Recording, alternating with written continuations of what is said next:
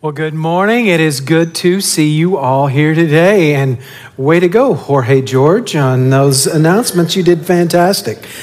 Uh, we are, as uh, Jorge said, we're looking at the journey. We're looking at Joseph's life specifically in the Old Testament because multiple times he is faced with the challenge that we all face in trying to discern God, what is it you're doing in the midst of this situation that oftentimes doesn't go the way we expect it to go, the way we want it to go. So, trying to discern what God is doing and where we are going. What I, what I really want to get across in this series is that there is never a time in your life that you are outside the working of God. No matter how good life is going or how challenging it is going, on the good days or the bad days. You are never separated from God's purpose and plan and power working within our lives. Now, the reality is, many times we don't see it, we don't feel it. That's where faith comes in. We have to trust in the working and the presence of God that is going on in our lives. And we have comfort that His Spirit fills us. His Spirit leads us even in the times when we don't see it or feel it. And that's where faith gets challenging because we all face times when life gets difficult, when we don't see a way forward, when we don't understand how could this be happening? This isn't what I planned for. This isn't what I thought God wanted. I remember when God spoke this Joseph could have easily said that in his life and said, How in the world could this be? But for Joseph, he finds a very important point that I think we all need to remember is that, eh, which is hard for us, I think, as Americans to compute, but there is purpose in the pain of life. The things that challenge us and stretch us and are difficult, the working and the purpose of God is in the midst of that. When life gets challenging, when people get challenging, when situations are difficult, when it seems like dreams die, as we saw with Joseph, and then when it goes from even bad to worse, as we will continue to see with Joseph's life, we can find the presence and the working of God. So, just a quick recap of this account we're looking at in the Old Testament. It's from Genesis, the first book in the Bible. We have Joseph, who is the favorite son of a very complicated family. Remember, he's the one that gets the coat of many colors. He has dreams from God, literal dreams, not just like aspirations, although that certainly applied, but he has literal dreams from God that he shares with his brothers which was a bad move because his brothers are very insecure about it, but how they will all bow down to him one day. Even the stars will bow down to him. His fathers love him, his brothers loathe him. He's thrown into a pit. We looked at that last week, a cistern. And then he is sold into slavery rather than being murdered, which is what his brothers originally wanted to do. And now we catch up with him. Everything has been taken away from him. He has moved from being the favorite son to being a slave in an unknown land. It would be easy at this point to go, well, I guess I can scratch that whole bowing down to me thing off the list because everything has been taken away from me. Not only will God use this to bring about his purpose in Joseph's life, but he is going to use it to save the entire nation of Israel. Sometimes we, we can't see what God is doing in the moment. Not only can we not see it for ourselves, but God wants to use every one of our lives for, and we could even write the story for, and that's where we see Joseph here. Even when we don't see it, don't feel it, even when we're hurting, God is still working. That's one thing to believe as a theory, it's another thing to live out as reality. Joseph is going to find himself this week as we continue the story in a very difficult situation that is even made worse uh, we're going to see that as he moves through this adversity in his life, he doesn't have any choices of his own really left. Life is out of control, and maybe you've felt that way before, like it's just beyond your control. However, as we will see with Joseph, he still has the opportunity, opportunity to choose how he responds. So even when it seems like my life is out of control, I can still choose how I'm going to respond to God, to the situation around me, to the people around me. I uh, personally, just to put this in a, a personal perspective, this is uh, where we are at as a church, as a church body, and uh, me personally. I'm trying to discern God, what is it that you want for us? Uh, some of you are aware the building is for sale, or you may have seen the for sale signs that are out there. And honestly, our options are slim to none if this doesn't continue to work out for us in this space. We're, we're praying as a leadership team God, what do you have for us? What is the next step that you want us to take? And what we can do beyond what we can't control is say, God, I'm going to choose to respond faithfully, and I'm going to let God do his work. So I say all that just to say what I'm preaching to you, I'm putting into practice myself, and hopefully we can live out these things. The first thing we see Joseph respond with is this When I can't perceive the plan, I can choose to do the next right thing. Sometimes life just gets foggy, and all you can do is just the next right thing. I grew up in West Texas, and in West Texas, we have uh, this beautiful time in the spring when everything turns brown on occasion. Uh, I mean, sometimes here in San Antonio, we, we experience fog, right? A really foggy morning where you can't see very far when you're driving, right? You can only see a few car lengths ahead. I remember growing up when I was learning how to drive, there were times I was driving as a teenager and it would be so thick that I could hardly see past the hood of my vehicle, and I would just have to pull over and hope that somebody else would see me and turn on my flashers. Sometimes we can only see just right in front of us, and you can only say, What is the next thing for me to do that is the right thing for me to do? So, as we dig into Joseph's story, he's in this dark time. He's been sold into slavery, and it's about to get worse. And all he can do is the next right thing. So, we start in Genesis chapter 39 Verse 1 When Joseph was taken to Egypt by the Ishmaelite traders, he was purchased by Potiphar, an Egyptian officer. Potiphar was the captain of the guard for Pharaoh, the king of Egypt. Now, when you think captain of the guard, don't just think, okay, this was the bodyguard for Pharaoh. Captain of the guard would have been much more like in charge of the military forces. All right, so Potiphar is. Uh, is a big deal for Pharaoh, right? He's in charge of the military officers, and this is who now Joseph is serving. Verse 2 uh, The Lord was with Joseph. And I want you to pay particular close attention to that phrase right there because we're going to hear that over and over as we continue to look through this account. The Lord was with Joseph so he succeeded in everything he did as he served in the home of the Egyptian master. Potiphar noticed this and realized that the Lord was with Joseph, giving him success in everything he did. This pleased Potiphar, so he soon made Joseph his personal attendant.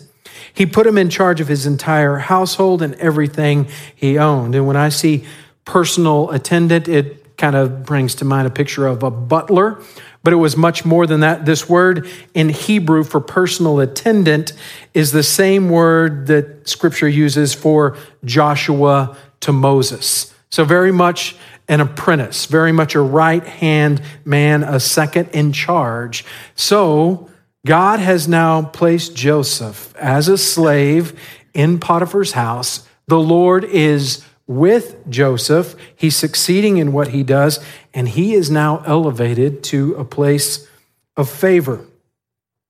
Verse 5 From the day Joseph was put in charge of his master's household and property, the Lord began to bless Potiphar's household for Joseph's sake. And all of his household affairs ran smoothly, and his crops and livestock flourished. All right, so keep in mind here, I think an important side note here is don't ever think that ministry is just what happens up here on a stage on Sunday. Here, Joseph is, he's having to serve in a task that he didn't necessarily sign up for, but it was very much a laborious task. And whatever task God has given you, wherever you serve, as a place of employment, as a place of a neighbor, the many different positions that God puts us in. God puts us in those places so that we can flourish. Here Joseph is, and he's very much doing a business effort, and God is blessing that effort. So wherever you find yourself in community, in life, right thing is the place where God can bless you. We will all face moments where situations just feel like they are too much to bear. And again, this is where that phrase that we're going to see over and over today the Lord was with Joseph. Wherever we're finding ourselves, whatever our feelings or circumstances may be telling us, just like the Lord was with Joseph, we know from Scripture that the Lord is with you. In all that you do and all that you face, the Lord is with you. Reminds me of Isaiah 41:10 says this, "Do not be afraid, for I am with you. Do not be discouraged, for I am your God. I will strengthen you. I will help you. I will hold you up with my victorious right hand." Um, does this mean that everything always goes perfectly the way we expect it to? No, absolutely not. But what it means is what it says here the Lord is with you, whatever it may be that you face. Continuing in chapter 39, verse 6 So Potiphar gave Joseph complete administrative responsibility over everything he owned. With Joseph there, he didn't worry about a thing except what kind of food to eat. Wouldn't that be great? If the only thing that you had to worry about was what you're going to have for lunch today. And I know half of you are already thinking about that anyway. So just imagine that that was all you had to worry about for the rest of your life is just what do I want to eat? Where do I want to order delivery from today, right? That's all he had to worry about. Potiphar is living the good life because he trusts Joseph and because God is blessing Joseph. Now, if the story ended there, it almost seems like a happily ever after. But of course, this is very much a soap opera in the Old Testament.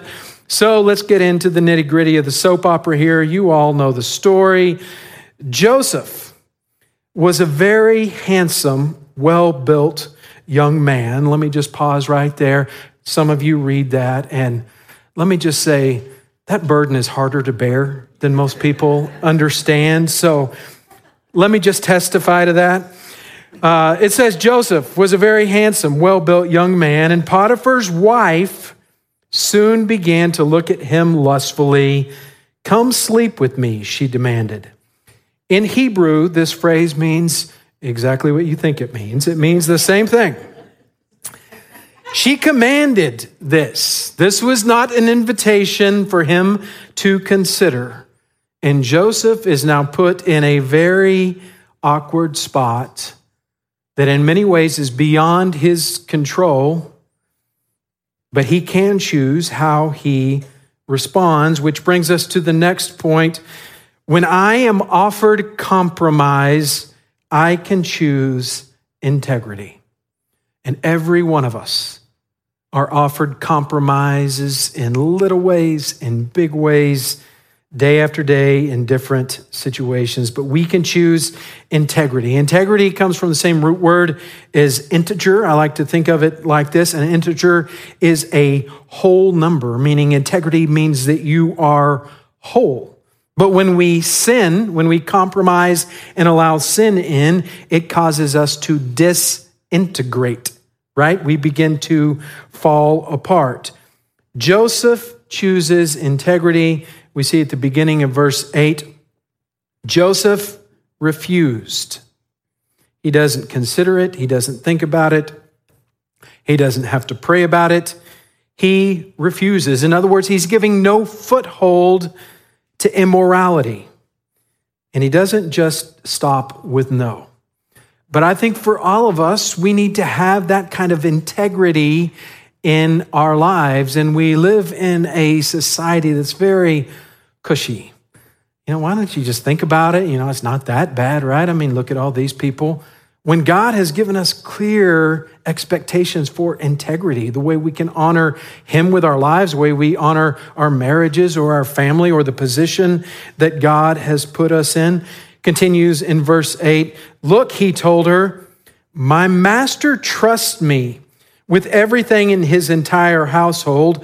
No one here has more authority than I do. He has held nothing back from me except you, because you are his wife. How could I do such a wicked thing? It would be a great sin against God. So here's what I want us to understand Joseph isn't just saying no, he's saying yes to something greater.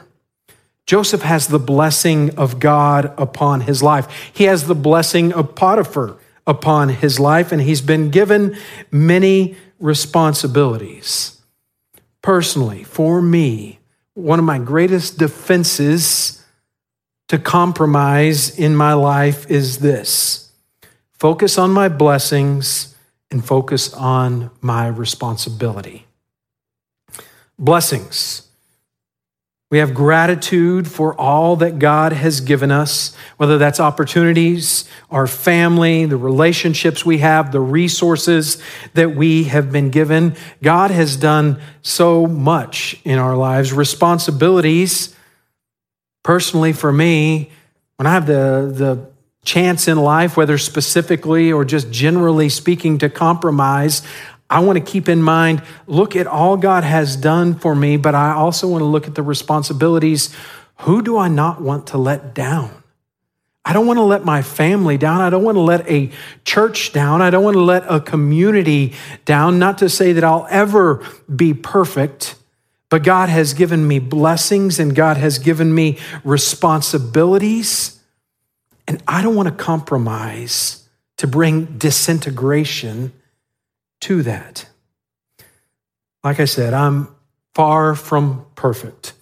It won't take you long to look at me and say, well, you have compromised Adam in your life, and that is true. But having this focus is something that brings me back to my foundation.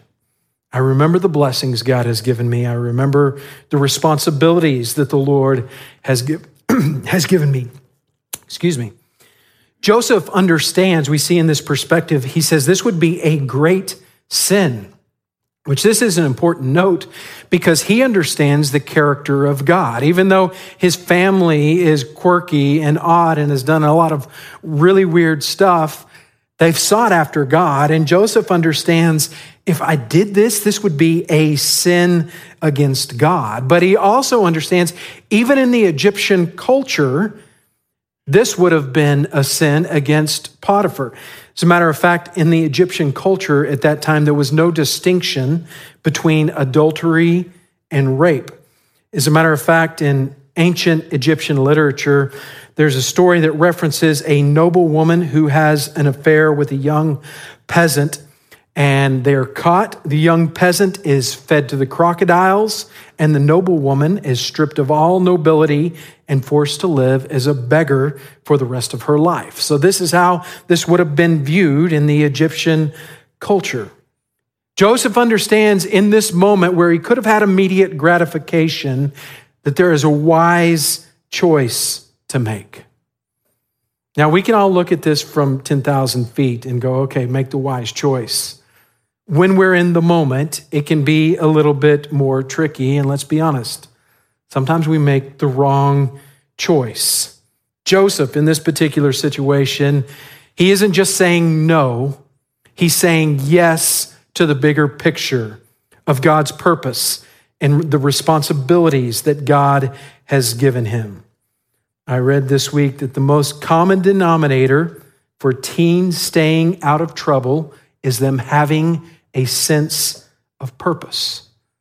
When we understand that purpose and responsibility and blessing that God has given us, it can keep us on the right track. You may be familiar with some stories in Greek mythology of sirens. You're probably most familiar with that siren right there that comes with a latte behind it. Uh, that's not the particular siren that I'm speaking of, but that's where they that's where they got that symbol. Um, I'm glad they cleaned it up a little bit over the years. Uh, but this this is a siren, and this is where Starbucks gets that that picture from. And this comes from Greek mythology, where these creatures would sing these beautiful songs that were so beautiful that the ships would follow the song and crash into the rocks and be destroyed. It's a metaphor for temptation. The sailors couldn't resist getting off course and moving into harm's way. So, in mythology, this was a challenge for a guy named Ulysses. He hires a crew of sailors and he wants to sail past the sirens. He wants to be the one that will make it past. So he has his sailors make wax earplugs to deafen them so that they won't hear the song. He has the sailors tie him to a mast so that he cannot steer the ship. But the account goes as they get closer and closer, he begs the sailors to go close to the song because he can't resist it. The account goes that he made it past the siren's song, but he was haunted by the melody for the rest of his life because he heard the temptation. There's a story of another sailor named Orpheus. He tries a different strategy. Orpheus is a musician. And as he comes close to the sirens, he takes out his electric guitar and he begins to play, right? It actually reminds me of the old song, The Devil Went Down to Georgia, right? They're going to battle it out in, in this musician's duel. And the sailor survived because Orpheus was able to play the better song.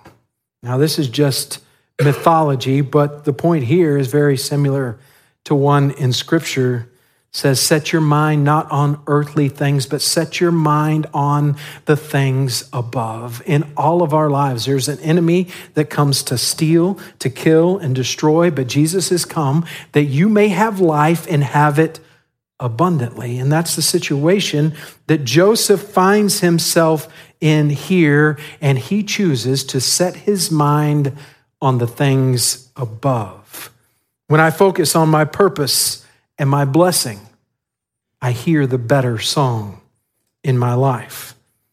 Now, this should be enough, right? We should be able to end this right here, but this is about power for Mrs. Potiphar, and she's been insulted, and so it's going to get worse. Uh, as you know, verse 10. She kept putting pressure on Joseph day after day, but he refused to sleep with her, and he kept out of her way as much as possible.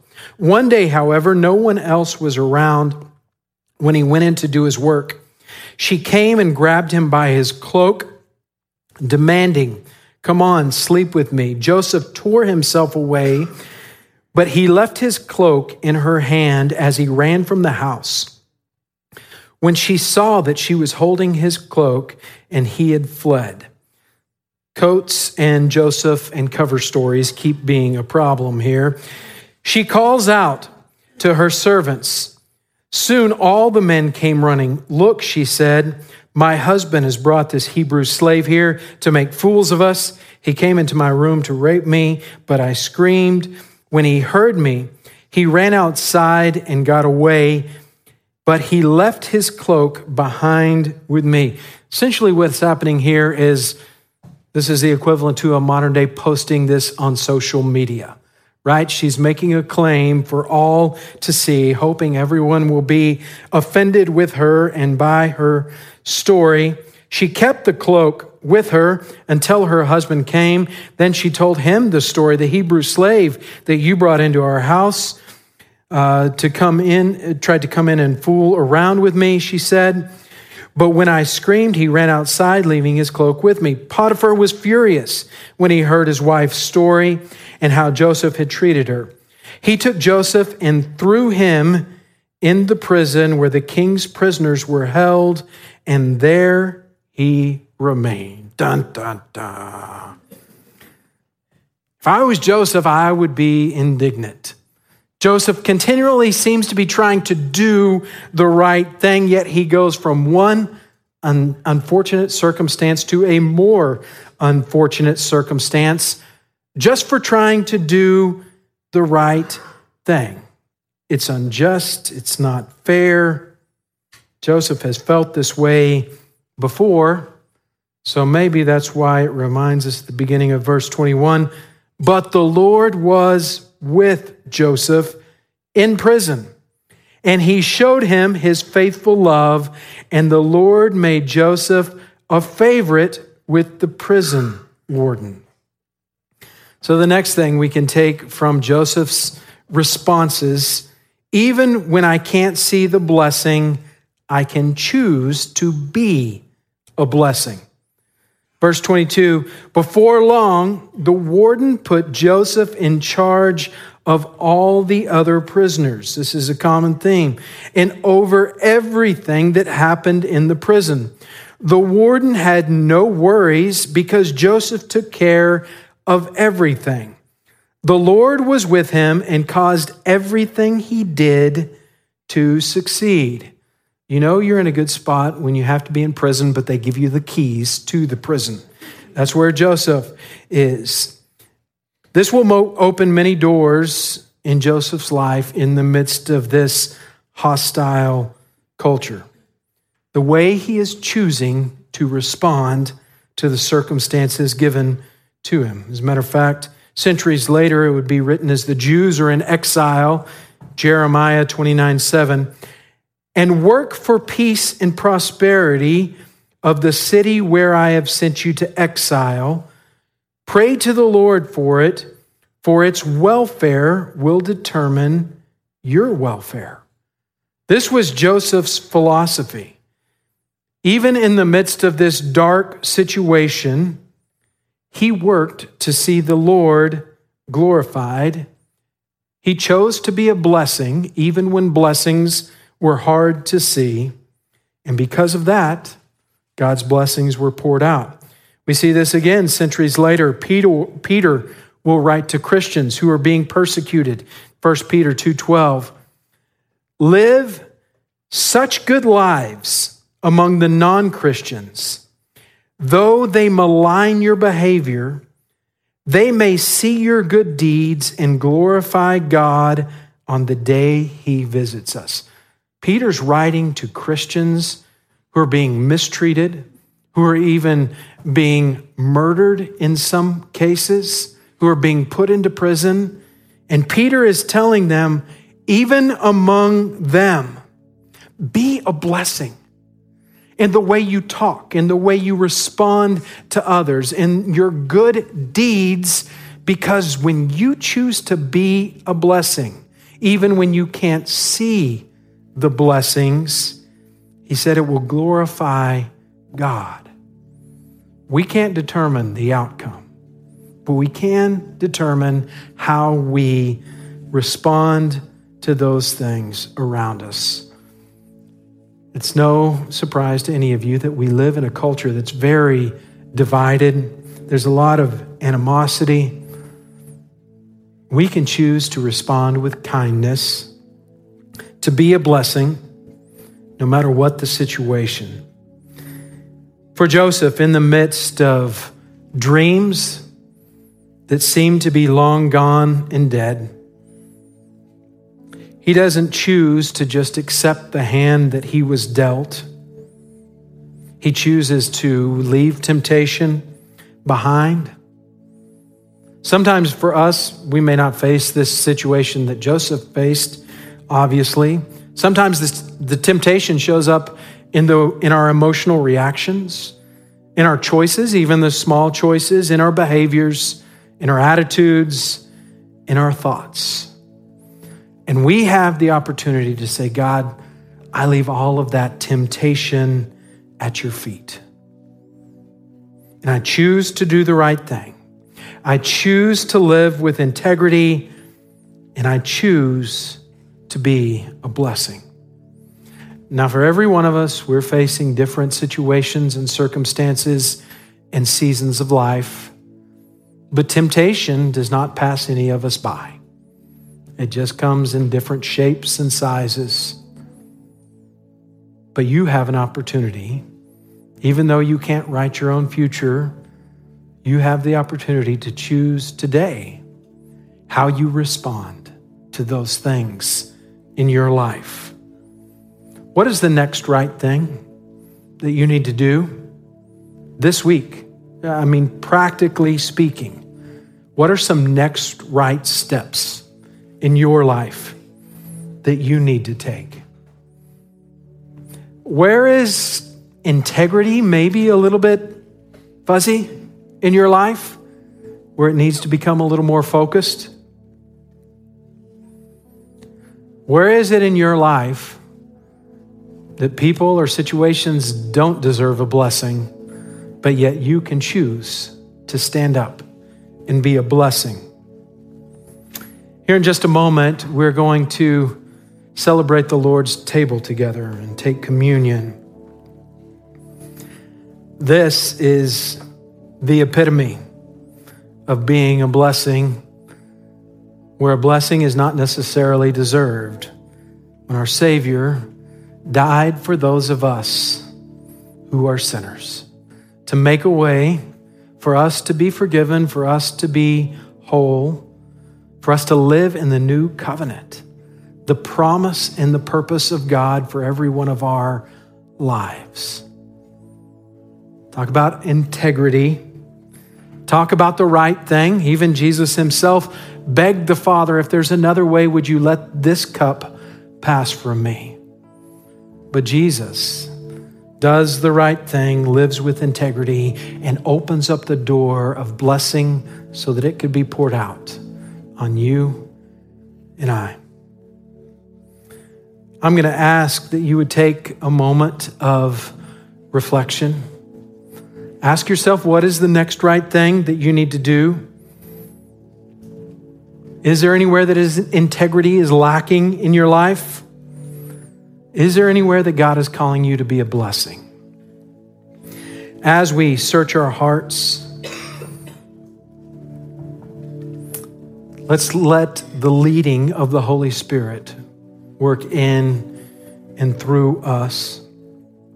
And after a few minutes, we'll start at the back of the room. You can come up and grab the bread and the cup. There is gluten free available too if anybody needs that. And then uh, after everybody has received the elements, we'll take them together in just a few minutes. Would you pray with me?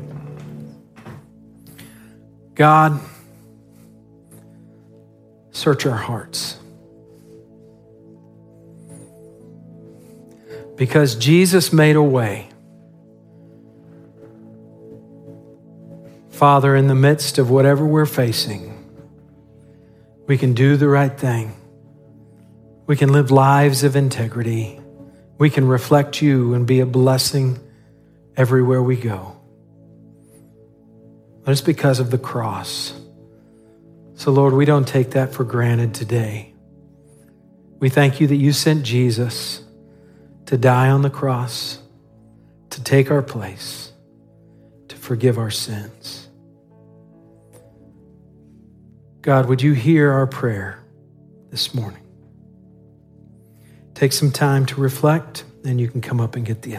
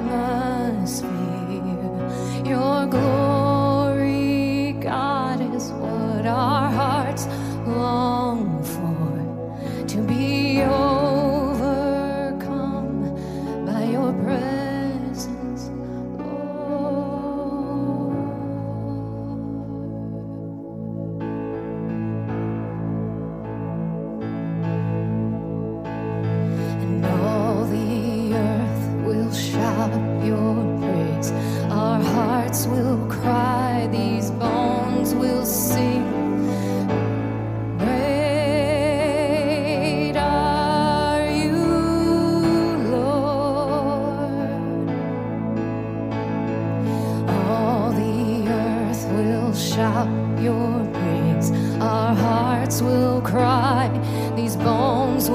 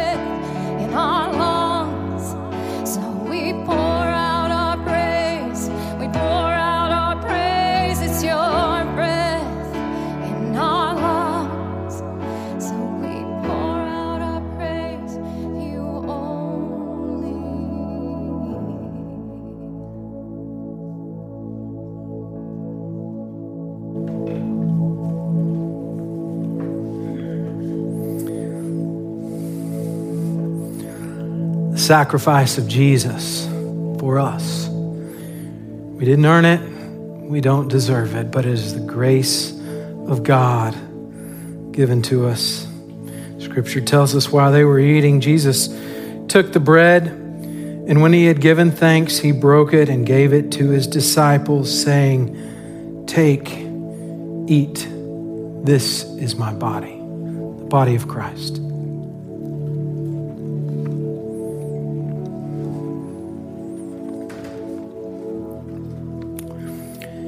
Then he took a cup, and when he had given thanks, he gave it to them, saying, Drink from it, all of you. This is the blood of the covenant, which is poured out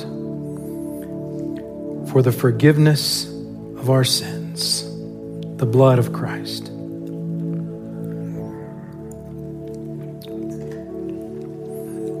God, we are grateful for the blessings for the opportunities, for your presence in our lives. Father, as we leave this place, we want to honor you with lives of integrity. In Jesus' name, amen.